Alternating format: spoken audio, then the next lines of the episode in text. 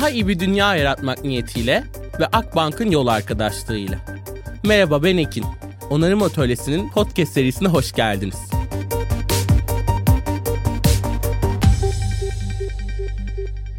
Herkese kocaman bir merhabalar. Onarım Ötesi Podcast'ın yeni bölümüne hoş geldiniz. Bugün çok çok heyecanlıyım çünkü çok kıymetli iki konuğum var. Aslında yeni ekonomileri konuşurken, artık yeni dünyayı tasarlamaya çalışırken bunun makbul olanın, o çizilen sınırların ötesinde beraber nasıl yapabileceğimizi ve yeni ekonominin, yeni dünyanın, hakkaniyetin ve adaletin hepimizin nasıl olabileceğini konuşmak için de çok heyecanlandığım bir bölüm. Bugün erişilebilir her şeyden Serim ve Şölen'i aslında ağırlıyorum erişilebilir her şeyi çok uzun zamandır ilhamla takip ederken ve aslında erişilebilirlikle ilgili birçok şeyde onlarla öğrenirken kendimle ilgili şeyleri ya bu da bir erişilebilirlik problemi aslında diye keşfederken bu stüdyoda yan yana olmak çok çok mutluluk verici. Serim Şeren hoş geldiniz. Merhaba hoş bulduk. Hoş bulduk. Bizim için de çok keyifli. Çok teşekkür ederim.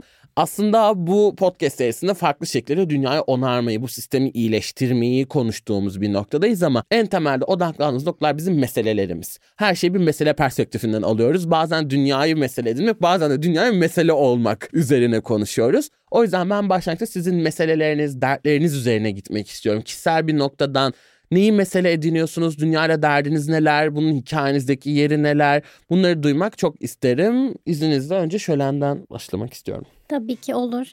Bu soru aslında birkaç gündür nedense benim gündemime kendiliğinden oturmuştu. Çünkü şeyi buldum. Geçen gün ben böyle günlük tutuyorum. Günlüklerimin arasında böyle bir yazı buldum. Bir atölyeye katıldığımda not etmişim. Orada bir böyle bir şair Ronnie Margules diye çok sevdiğim şöyle bir şey demiş şiir ayakkabının vurduğu yerden yazılır diye. Sonra ben de bunu not edip böyle üzerine düşünmüşüm. 2015'ten bir not bu arada bu. Hani sadece de şiir değil ben böyle hayatımdaki her şeyi ayakkabının vurduğu yerden nasıl yapabilirim gibi kendi kendime böyle düşünmüşüm ve sonunda üniversitenin ortalarındaydım o sırada. Ben galiba engellilik ve erişilebilirlikle ilgili çalışmak istiyorum. Çünkü hani beni ayakkabının vurduğu yer burası. Kendi deneyimlerim. Günlük hayatın içinde zorlandığım şeyler ve bunu nasıl dönüştürebilirim? Hem bu noktada kendime yardım etmek ve kendi deneyimlerimi dönüştürmek hem de benimle benzer deneyimleri yaşayan kişilerin yaşadıklarını nasıl dönüştürebilirim? Ona nasıl bir katkı sunabilirim diye bir sorudan yola çıkmıştım aslında. Ben de çünkü kendimi engellenen bir birey olarak tanımlıyorum ve o sıralarda da aslında bu kimliği yeni yeni edinmeye çalıştığım süreçlerde bir kas hastalığım var benim de. İşte boyum kısa ve yürüyüşümde yaptığım hareketlerde elimi kolumu kullanma şeklinde bazı farklılıklar var. Ve böyle hani kendim için bir şeyleri dönüştürmeye çalışırken bunu böyle kendimle benzer insanlarla bir araya gelerek nasıl dönüştürebilirim sorusu oluşmaya başlamıştı. O noktada ben biraz daha sonra akademiye yöneldim ve bu erişilebilirlik sorusunu biraz daha akademik bir perspektiften sormaya başladım. Acaba insanlar neler konuşmuş bu konuda neler dönüştürülebilir diye tasarım alanında erişilebilirlik üzerine doktorama başladım. Ve o süreçte de yine böyle acaba özellikle doktoramın evrildiği ve farklı erişilebilirlik ihtiyaçları nasıl karşılanabilir? Farklı engellenen bireylerin birlikte üretme pratikleri nasıl desteklenebilir gibi bir soruyu sorma noktası noktasına geldiğimde de aslında erişilebilir her şeyle tanıştım. Ve o noktada böyle şey olmuştum. Tamam süper bir yerdeyim şu an evdeyim galiba diye.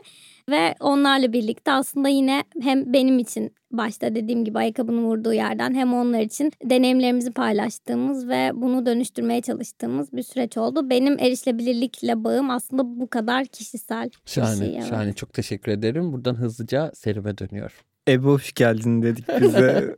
Şöyle ne? Çünkü ev zaten kalabalıktı ama bizim evde herkese yer var. Benim kişisel aslında bizim ekibin çoğu kişisel. Yani herkesin kişisel bir bağı var. Engellikle, erişebilirlikle bir derdi var aslında. Uzaktan yakından bedenlerinde ya da yakınlarında bir yerlerde var aslında. Benim de çok kişisel. Yani ben farklı bir bedenle doğdum. Dünyaya geldim ve tabii o zaman çocukken bunu çok anlamıyorsun. Yani sen kendi biliyorsun ve ben böyleyim okey yani. Bunu ne zaman anlıyorsun aslında bir noktada erişebilirlik problemiyle karşılaştığın toplumda ötekileştirildiğinde ayrımcılığa uğradığında bir daha da anaokula ilkokula gittiğimde aslında ben bunu yaşadım. Aslında hep engellenmek oradan geliyor konu Onu da soracağım. Çünkü kendinleyken, ailenleyken sen sıradan hani herkes gibi yaşıyorsun aslında ama topluma karıştığında ötekileştirmeye başladığında aslında lan herkes yaşıyor ben de yaşıyorum diye garip garip hikayelerim var herkesin. Hani sıradan yaptığı Hı hı. şeyler bana niye farklı gelmeye başlıyor dedim aslında çocukken ve hep bir ilkokulda, ortaokulda, lisede bir aktivistliğim vardı. Hep bir olay çıkarıyorum. Hani bir şeyleri dönüştürmeye çalışıyorum. Ve lisedeyken bir engelliyle tanıştım. Didem Abala. Çok kişisel aslında. Böyle topluluk önünde çok konuşabilen bir insan değildim ben. Şu an bunu söyleyince insanlar şaşırıyor ama cidden böyle üç kişi bir araya gelelim ben susardım. Utangaçtım yani. Ailem ne kadar açmaya çalışsa da böyle üç kişiyiz. Onlar konuşup ben sadece dinlerim falan. Sonra Didem abla beni keşfetti. Böyle bir yerde konuşuyorum ben hani aile içinde. Bir derdim var anlatıyorum. Eğlenceli bir şekilde engellikte dalga içiyorum aslında kendi çapımda.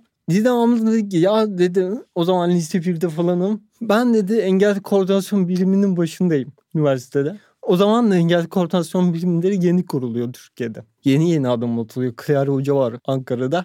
Onun önderliğinde çok değerlidir bu arada engel alanında Clara Hoca. Yeni yeni kuruluyor ve davet ettiler beni. Gel hani engelli üniversite öğrencileri var ve senin gibi bakmıyorlar. Biraz karamsarlar. Sen kendinle dalga geçiyorsun. Biraz gelip kendine dalga geçer misin dediler. Olur dedim geçerim. Zaten yaptım iş bu.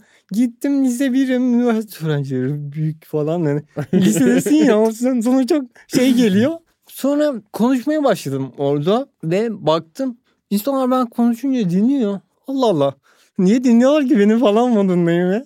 Orada biraz özgüven kazandım aslında ve engellikle ilgili daha fazla konuşmaya, daha fazla iş üretmeye, protestolar düzenlemeye falan başladım. Biraz aktivist sokaktayız ve ilk etkinliğim benim cümbüştü. Bir engellikle ilgili 10-16 Mayıs haftasında Çanakkale'ye yayılan böyle herkesin rengarenk giyindiği işte amputelerin koluna balon bağladığı işte herkesin maske taktı. Böyle tam bir davul zurna falan hani protesto ama eğleniyoruz yani tam pride kafası.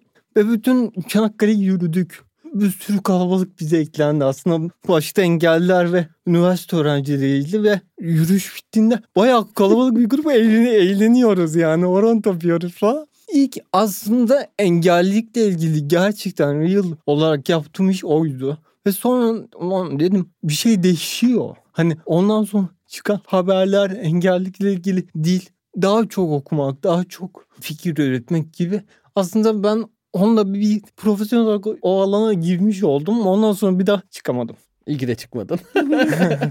Daha da girdim böyle dibine dibine gibi daha dibine. çok güzel açıkçası. Özellikle Türkiye'deki problemlerden bir tanesi burada da çok farklı bölümlerde konuştuğumuzda biz işin özneleri yerine konuşmayı çok seviyoruz. 60 yaşındaki kişiler çıkıyor işte gençler yerine konuşuyor. Hep birileri bir erk sınıf aslında birilerimiz yerine bir şeylere konuşup karar veriyor. O yüzden benim erişilebilir her şeyi ilk uzaktan uzaktan kesmeye başladığım noktada da gördüğüm şey aslında işin öznesinin açtığı liderliğin ne kadar en doğru yere vardığıydı ve hani bunu da sürekli kendi içimde de tartışıyorum.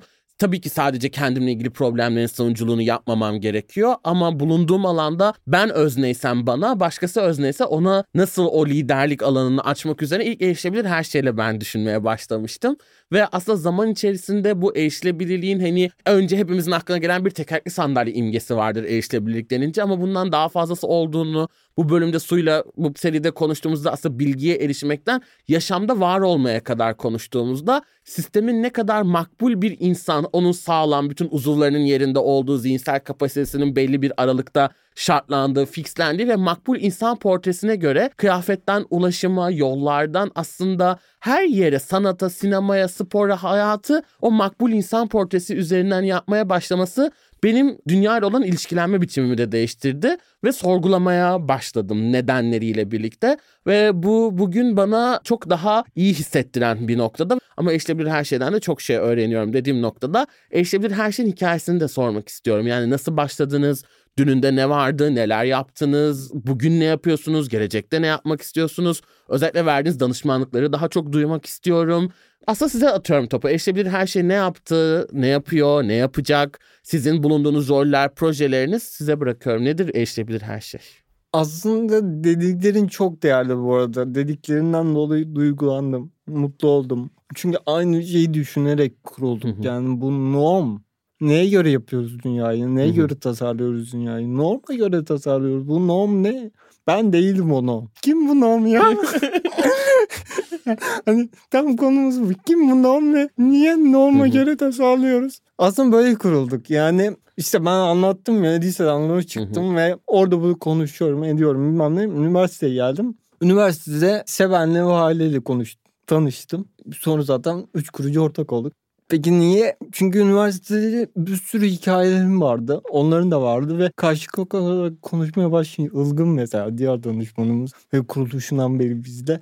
Hep aslında hikayelerimizi anlatırken ama aynı şeyi ben de yaşıyorum. Sen de yaşıyorsun. Hep yaşıyoruz. Niye bu garip saçma sapan niye bizim bir sürü hikayemiz var konuşmaya başladık ve sürekli bir çözüm üretmeye çalışıyoruz konulara. Hı hı. Ve her yerde engellendiğimizi fark ettik aslında. Engellenen tanımının Türkiye'de yaygınlaşmasını savunuyoruz. Hı hı. Ve o zaman başladı bu. Ben engelli değilim ki abi engelleniyorum falan demeye başladık ve sonra yurt dışını araştırdık. Aa böyle bir tanım varmış Almanya'da.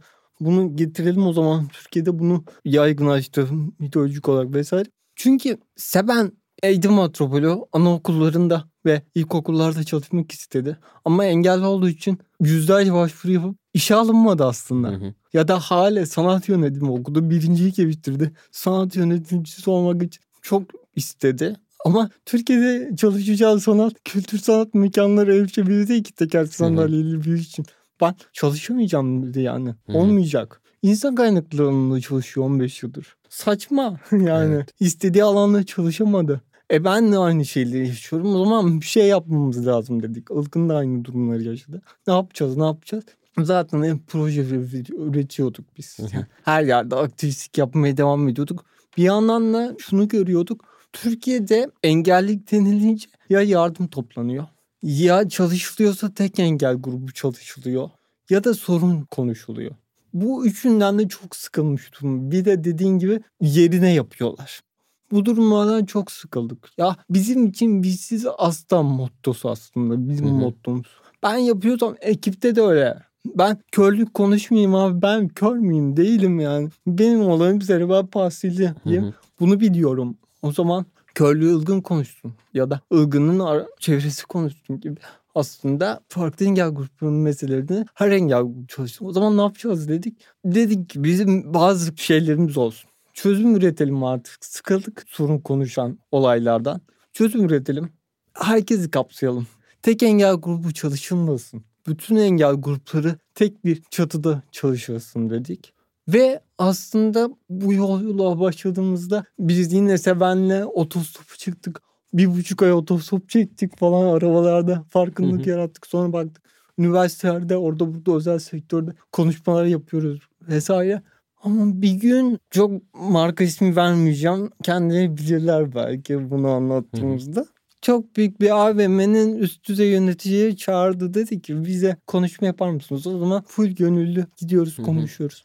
Olur dedi gittik. Tam eğitimin ortasında evet bugün ismini hatırlamıyorum. İşte Aylin Hanım'a veda ediyoruz dediler ve pasta geldi. Pasta kestiler. Benim lafımın ortasında ama.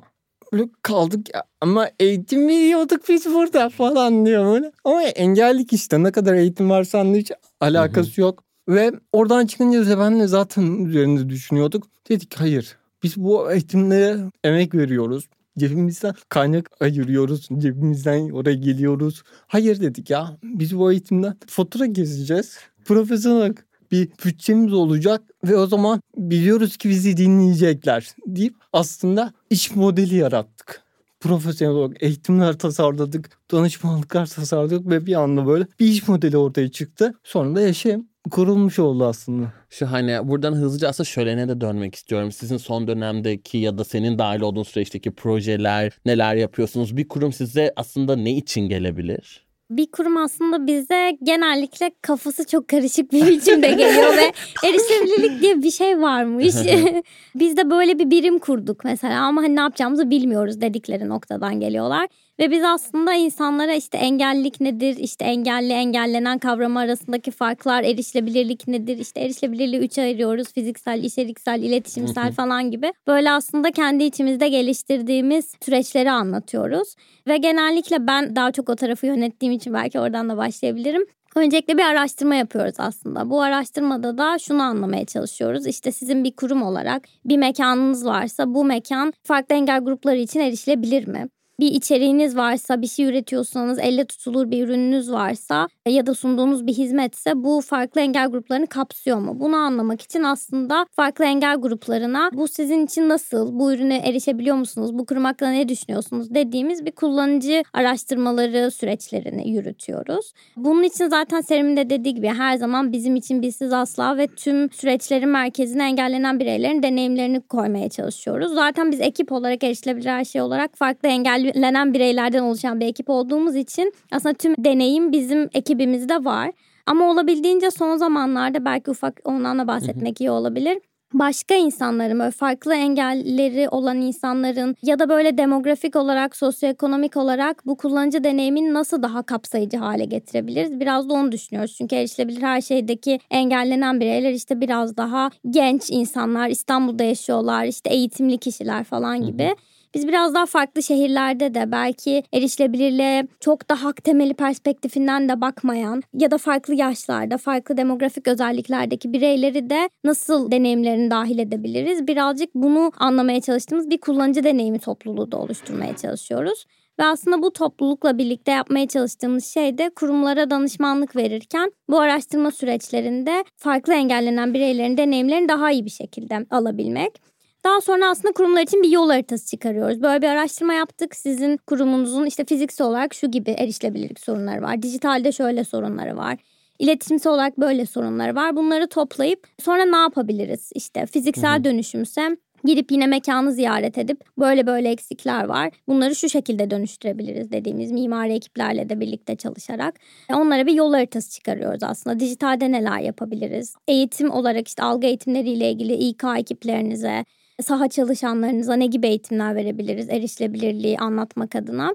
Aslında tüm bu dönüşüm süreçlerini kullanıcı deneyimi odaklı bir şekilde yürütüyoruz. Hem onlara rapor sunuyoruz hem de o raporun nasıl uygulanacağı konusunda sonraki süreçlerde böyle bayağı birebir de danışmanlık veriyoruz. Ve aslında tüm o dönüşüm sürecini uçtan uca erişilebilir bir şekilde gerçekleştirmeleri için destek oluyoruz diyelim aslında kısaca şöyle uzun uzun anlattı. Evet. Bendeki karşılığı şu. Marka'nın hem engellenen müşteri, hizmet alan tarafında hem de engellenen çalışan tarafındaki deneyimini erişilebilir şekilde tasarlıyoruz aslında. Daha iyi bir dünya yaratmak niyetiyle ve Akbank'ın yol arkadaşlığıyla onarım atölyesine kaldığımız yerden devam ediyoruz. Özellikle bugünlerde danışmanlık şirketleri üzerine ben çok düşünüyorum. Özellikle çok takip ettiğim bir yazar da var Mazukato. O yeni bir kitap yazdı ve aslında dünyadaki bu dev danışmanlık şirketlerine onun bir tabirle okuduğum gazetede hançeri sapladı ve geri çekmedi diye. Ama benim de gözlemlediğim şeylerden ve umduğum şeylerden bir tanesi danışmanlığın da aslında özel sektörün bu kadar onsuz hareket edemediği danışmanlığın da gittikçe daha alansal çalışılan ve hak temelli bir yere gitmesi. O yüzden erişilebilir her şeyde bence bize çok güzel bir iş modeli örneği de sunuyor. Yani erişilebilirlikle ilgili danışmanlığı bu işin özneleriyle birlikte yapma hali belki çevreyle ilgili olduğunda da artık çevrede bizzat o yaşayan insanlarla korunmak istediğiniz çevreyle ilişkilenme biçimleriyle ya da doğayı temsilen farklı varlıklarla da bu işi yapmanın mümkün olabileceğini ve dönüşen bir 21. yüzyıl danışmanlığı olması da çok hoşuma gidiyor. O yüzden bir kere daha çok çok teşekkür ederim size. Buradan da şeyi biraz açmak istiyorum. Yani bizi olarak genellikle sistem sorunu hep bireye atar ya. Bu iklim krizinde de böyle sen termos taşı sen dönüş. Hani sanki hiç endüstrilerin bir sorunu yokmuş. Senin karbon ayak izin varmış gibi. Bununla birlikte de engelli olma meselesinde de ya da bir şeye erişememe meselesinde de suçu bireye atıyor. Sen normal tırnak içinde değilsin. Sen bu sistemin işte ihtiyaç duyduğu insansın. Sen zayıfsın, sen kilolusun, sen kısasın ve senin üzerinden bir hikaye yazıyor ve sana engellisin diyor. Ama siz de sizden öğrendiğim bir tabir oldu benim de engellenen. Bana şunu hissettirdi. Ya karşıdaki bireyi bir kişiyi etiketlemek yerine sorumluluğu hepimize döndürüyor. Çünkü engelleri yaratma noktasında hepimize okları dönüştürüyor ve beni çok etkilemişti. Yani hani o iklim krizinde de oku doğru yere çevirmek çok önemliydi. Erişilebilirlikte de bu benim için çok önemli olmuştu. O yüzden neden engellenen dediğinizin hikayesini, alt metnini sizden biraz daha duymak istiyorum ben. Neden engellenen diyoruz? Aslında bu böyle bir tık daha akademik bir yerden gelecek olursak böyle engelli maalesef ben oradan gelirim. Ee, ben, ben gelirsem bakalım sen sonra kısa bir cümlede özetlersin. Engelli ve bakış açıları, farklı bakış açıları var ve böyle en temelde aslında toplumumuzda en yaygın olanı böyle medikal tıp bakış açısı dediğimiz Hı hı. bakış açısı. O da tam dediğin gibi sorunu bireye yüklen işte sen normal diye bir şey var ve sen ondan farklısın. İşte şöyle şöyle bozuklukların var ve bunları da işte tabii ki tıp sana yardımcı olabilir. İşte ameliyatlar, rehabilitasyonlar bilmem ne. Bu normale ne kadar yaklaşırsan o kadar toplum hayatı içinde güzel bir şekilde yaşayabilirsin diyen bakış açısı aslında. Ben de çok uzun bir süre bu bakış açısına sahiptim maalesef. Hani o tüm o medikal süreçler işte ameliyatlar falan ve sonra hani şey gibiydim yani neremi ne kadar düzeltirsem hani o kadar iyi daha iyi oluyor falan gibi. Ya da bir erişilebilirlik sorunu yaşadığımda hani onu talep etmek yerine ya buraya bir rampa yapar mısınız demek yerine işte ben şuradan nasıl atlarım şunu nasıl yaparım falan böyle kol kaslarımı geliştirmek falan gibi yöntemlerle hayatın içinde var olmaya çalışıyorsunuz. Bir de bu medikal bakış açısının karşısında sosyal bakış var. Sosyal modelde aslında diyor ki yani evet bireylerde farklılıklar vardır ama aslında onların toplum hayatı içerisinde herkesin eşit şekilde adaletli bir şekilde var olabilmesi için çevresel düzenlemelerin yapılması gerekir. Burada işte engelleyen çevre dediğimiz bir kavram var. Ben ilk bunu duyduğumda böyle bayağı aydınlanmıştım. Hı hı. Yani aslında çevre engelliyor. Çevresel düzenlemeleri yaptığımız zaman gayet herkes rahat bir şekilde hareket edebilir. Yani ben Arnavut kaldırımı olmayan yollarda rahat bir şekilde yürüyebiliyorum ama Arnavut kaldırımda asla yürüyemiyorum gibi. Çok böyle Hı hı. basit bir fark olabiliyor. Engellenen de aslında buradan yola çıktığımız ve ürettiğimiz ve biraz Türkçeleştirip kullandığımız ve Serim'in de dediği gibi Türkiye'de yaygınlaştırdığımız bir kavram.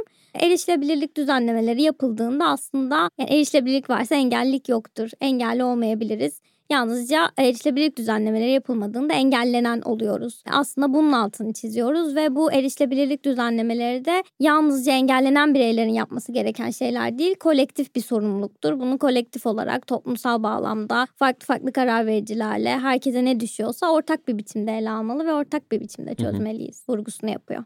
Buradan topuklu ayakkabı giyen kadınlara sesleniyorum. bir sorun var. Topuklu ayakkabıyla Arnavut kaldırımda yürüyebiliyorlar mı? Engelleniyorsunuz canlarım. Çok basit bir şey aslında. Yani topuklu ayakkabı giyme, giyen bir kadın Arnavut kaldırımda engelleniyor. Araya giriyor, topunu kırıyor Hı hı. vesaire. Konu bu aslında. Aynı Arnavut kaldırımda tekerlekli sandalye de gitmiyor. Hı hı. Benim ayakkabımı da sürekli takıp düşüyorum. Konu bu aslında. Konu topuklu ayakkabı giymek ya da benim bileğimin düşük olması değil. Konu Arnavut kaldırım. Aslında bu kadar basit. Çünkü engelli tanım bana kısacası şunu söylüyor. Sen bozuksun ve topluma katılamıyorsun. Engellenen kavramı ise diyor ki hayır ben bozuk değilim. Senin tasarladığın çevre bozuk.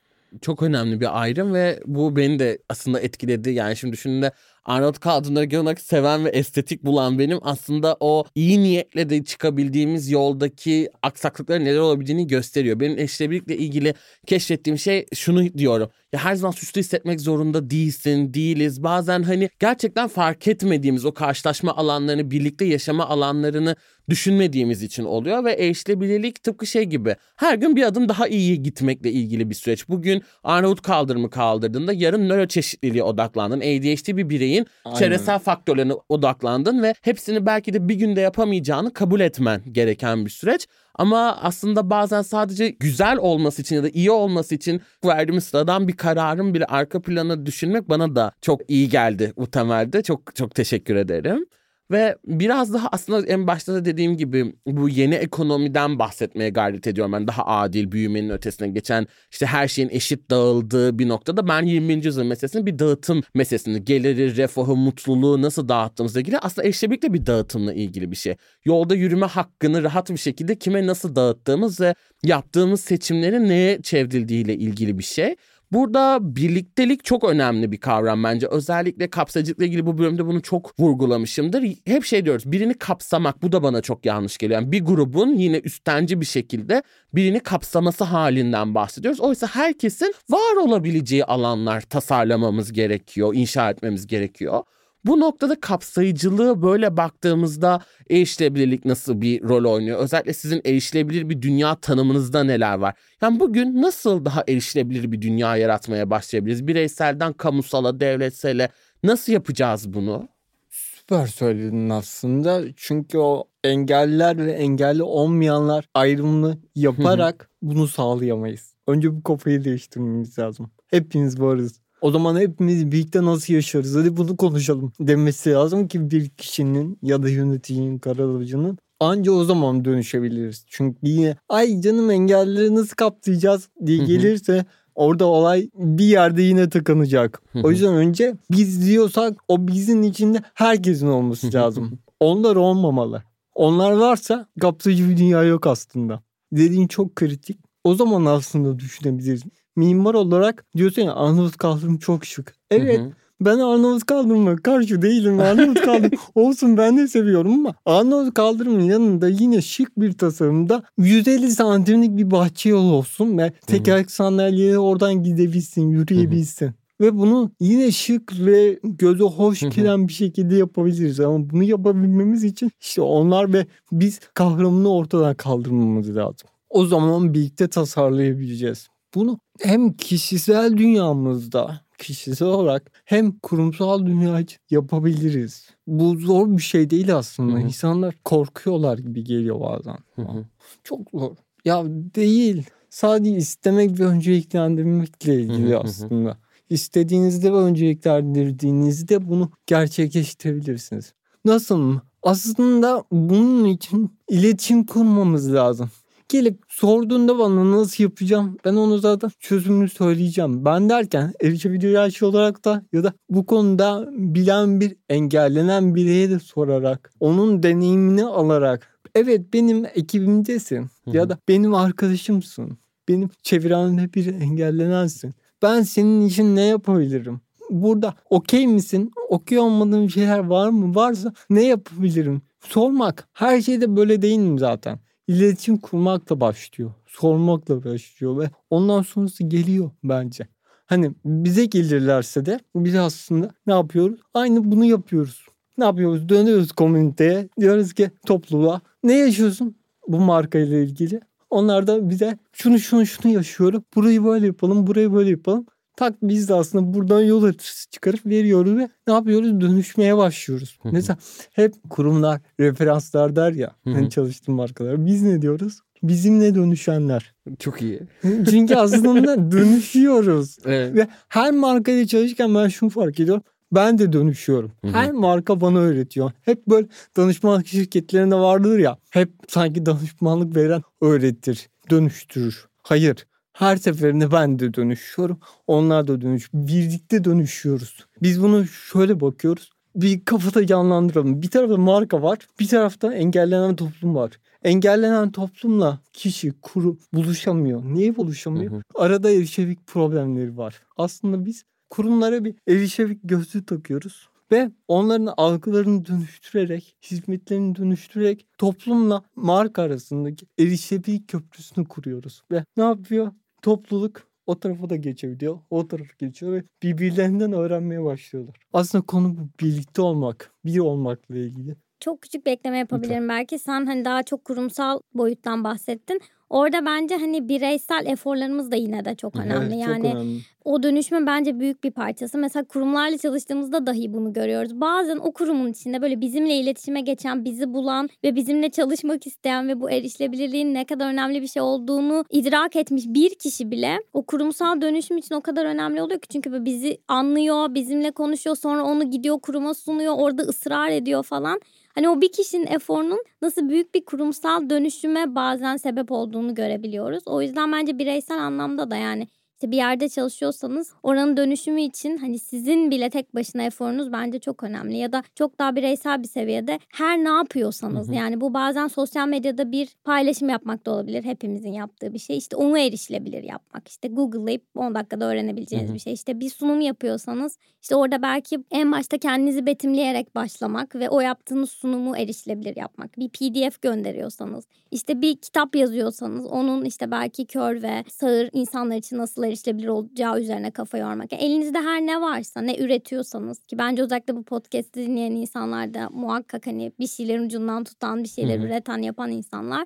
Bence ne yapıyorsanız onun nasıl erişilebilir olabileceği üzerine kafa yormak bile çok büyük bir adım. Çok çok güzel. Böyle benim küçük bir şey daha diyeceğim. Bir şey daha. Tabii ki lütfen. Aslında mesela çocuğum var. Şunu sormam lazım. Benim çocuğumun sınıfında engellenen bir arkadaşı var mı?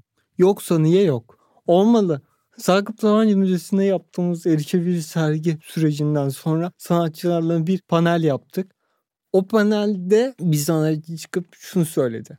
Ben bugüne kadar sanatımı üretirken bu sanattan herkesin faydalandığını düşünüyordum. Ama aslında faydalanamıyormuş. Benim sanatım herkese erişmiyormuş. Ben artık gittiğim bütün sergilerde üretim yaparken bu sergiye engellenen biriler gelemiyor. Niye gelemiyor? Ey kuratör diye soracağım dedi. Asıl konu kendi mesele etmek. Bir yere gidiyorken bir şey üretiyorken sormak. Ben buradayım. Ben bir şey üretiyorum. Peki herkes için üretiyor muyum? Çok çok önemli ve kritik bir konu aslında yani ve kayıttan önce de dedik ya ben de bunu çok soruyorum en basiti. Hani diyorum ki ya buraya bir tekerlekli sandalye çıkamaz, giremez ve hani çıkıntılıkla aslında suçlanıyorum ama sanırım bu da sevdiğim bir şey ve artık daha fazlasını da yapmaya devam edeceğim. Yani benim de yaptığım aslında şu an kendi düzenlediğim etkinlikleri de düşündüğümde her zaman erişilebilir olamadığımı fark ediyorum ama sanırım bu günden sonra ben de her türlü koşullarımı ve sınırlarımı daha fazla zorlamaya devam edeceğim.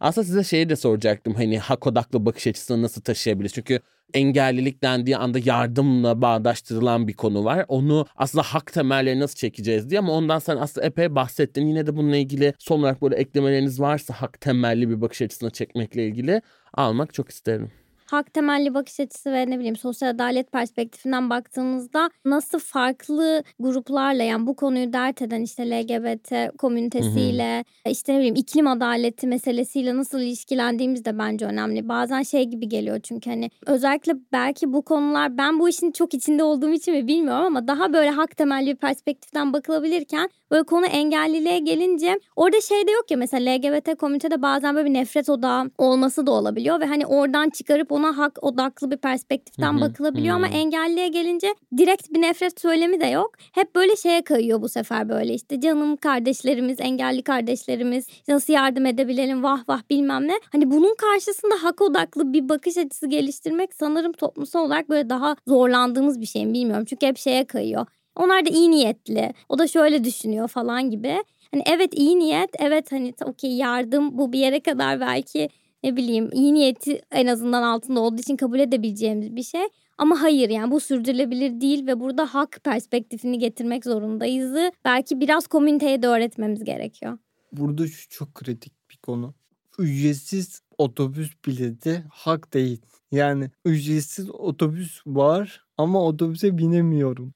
yani hak temelli mücadele otobüs biletini ücretsiz yapmak değil. Otobüsü erişebilir kılmak, herkes için kullanılabilir hale getirmek artı herkes için istihdam yaratıp herkesin yani engellenen bireylerin çalışıp ekonomiye katılıp kendi parasını kazanıp erişebilir otobüste seyahat etmek kendi parasını vererek. Hı hı. Aslında ak temelli model bu hak temel model ücretsiz otobüs bileti verelim değil. Bu karıştırılan bir kavram aslında. Hak temelli deyince aslında o yardım temelli. Yardım ediyorsun. Konu bu. Burada da bakışla ilgili işte. Bir geçen hafta engellilikle ilgili bir fuar vardı. Fuarda stand açtık. Bir vakan geldi ve konuşma yaptı. Bir cümlesini söyleyeceğim size. Dedi ki size soruyorum gözünü hız bürümüş engelli olmayan sağlamlar mı daha tehlikelidir? Yoksa burada boynumuza sarılan engelli kardeşlerimiz mi? Ve herkes alkışlıyor. Biz Seven'le donduk kaldık. Seven başladı yuğulamaya bakanı yuğuluyor. Ve herkes Seven'e bakıyor niye yuğuluyor diye. Dedim dur atacaklar bizi buradan. Çünkü bütün danışmanlar döndü bize bakıyor. Ve herkes alkışlıyor. Söylediği cümlenin anlamı, ideolojisinin ne olduğunu bence kendisi de farkında değil. Yani arkasında o kadar ötekileştiren, o kadar sağlamcı ve o kadar norm yapılar var ki ve çıkışta bakanın danışmanını yakaladık. Dedi ki bakanın ne dediğini farkında mısınız? Ne dedi ki dedi çok güzel konuşmadım. Hayır ne güzeli dedik ya. Kadın siz kimsiniz ya dedi böyle bir kızdı. Dedik sakin olun biz eleştirmek için burada değiliz. Ben dedim makine mühendisiyim. İşte ben, ben antropoloğum dedi. Benim gazeteciyim, antropolog, işim iletişim dedi. O yüzden size iyi niyetli bir şekilde geldik. Hani yardımcı olmak istiyoruz. Bakanın söylediğinin arkasında ideolojik olarak çok büyük problemler var ve bunları sizinle konuşmamız gerekiyor dedik. Meslekleri söyleyince bir yumuşadı. Sonra oturduk konuştuk. Ve anladı. Aslında farkında değiller. İnsanlar ne söylediğinin iyi bir şey söylediğini sanıyor. Hak temel bir şey söylediğini sanıyor ama değil. O yüzden konu nereden baktığımız, hangi açıdan, yakış açısı. Yani yakış açımız ne? Doğru bir şekilde Dark Side'dan mı yaktık yoksa White Side'dan mı yaktık? Konu bu aslında. Nereden yaktık? Şahane. Çok çok teşekkür ediyorum size. Ve benim her konuğuma en son bir ortak sorum var. Sizce umut var mı? Tabii ki var. ya bu sefer zaten nasıl yok denilebilir bilmiyorum elbette var. Bugün hani burada böyle seninle tanışmak, bütün bunları konuşuyor olmak bile bana çok umutlu hissettirdi. Çünkü böyle inişli çıkışlı bir his bir yandan da umut. Hani bazen daha yok gibi işte böyle bir cümleyi duyduğumuzda bir bakandan daha umut yok gibi hissettiriyor. Ama yine böyle benzer şeyler konuşabildiğimiz insanlarla bir araya geldiğimizde de daha umutlu hissediyorum. Bence sadece umudun sinsi tarafı böyle oluruna bıraktığın zaman umudu hani okey zaten var diye Hı-hı. böyle aslında yok olabiliyor gibi Hı-hı. bir noktaya geliyor. O yüzden umudu böyle olabildiğince hep canlı tutmak, böyle köpürtmek, beslemek önemli bence. Benim için bunu yapabildiğim yer aslında kendimle benzer deneyimleri yaşayan ve yine benzer şeyleri dert eden işte bunlar için ortak mücadele edebildiğim insanlarla bir araya gelmek. Erişilebilir her şey bunun bir parçası. Bugün burada olmak bunun bir parçası. O yüzden tabii ki umut var. Sadece onu hep canlı tutmak için çabalamamız ve bir arada olmamız gerekiyor. Kesinlikle umut çok fazla var. ben çok umutluyum ya. Gerçekten çok mutluyum. Çünkü kurulduğumuzdan bu yana o kadar fazla kurumlu, o kadar güzel işler yaptık ki. O kadar güzel insanları değdiğimizi görüyorum. İnsanlardan birebir de aldığım yorumları görüyorum. Nereden beslendiğine bağlı aslında bu umut. Ben bazen çok düşebiliyorum. Ama o zaman açıyorum böyle eskiden yaptığımız işlere bakıyorum. Ve aldığımız engellenen bir yerlerden aldığımız yorumlara bakıyorum. Onlar beni tekrardan yükseltiyor aslında. Çünkü yaptığın ve dönüştürdüğün dünyadaki güzel işlere bak. Ya bunu yapmıştık bunu ya yaparız ya deyip bir daha, hadi bir daha saldıralım gibi bir durum oluyor. Yani bu podcast'te yaptığımız işlerden hiç bahsetmedik gibi oldu ama aslında konu bu. Yani şu anda Yeşilay'da bütün eğitim materyallerini, bağımlılıkla mücadele eğitim materyallerini dönüştürüyoruz. Bu beni mutlandırıyor. Çünkü bağımlılıkla engellilik çok yakın konular. Engellilerde bağımlılık görünme olanları yüksek. Evet bu konuda çok güzel bir iş yaptık. Ben umutluyum çünkü Türkiye'deki engelliler bağımlılıkla bu eğitim materyalleri sayesinde mücadele edebilecek. Bunu düşündükçe umutlanıyorum bir sürü iş yapıyoruz. Bir sürü markanın ofislerini dönüştürüyoruz. Orada çalışan engellenen bireyler artık daha eşit şekillerde çalışıyorlar. Ekiplerine daha iyi katılıyorlar. Daha kapsayıcı şekilde ekipleriyle iletişim kuruyorlar. Çünkü iletişim eğitimleri aldılar engellenen bireylerin ne kadar hayatlarına dokunduğumuzu gördükçe umutlanıyorum. Nasıl umutlanmayayım ki ya? Umudu bize de veriyorsunuz. Çok teşekkür ederim. İyi ki bu bölümde birlikteydik. İyi ki varsınız. Biz teşekkür ederiz. Çok keyifliydi. Çok teşekkürler. Çok eğlendik. Daha iyi bir dünya yaratmak niyetiyle ve Akbank'ın yol arkadaşlığıyla iyilik ve dostlukla. Bir sonraki bölümde görüşmek üzere.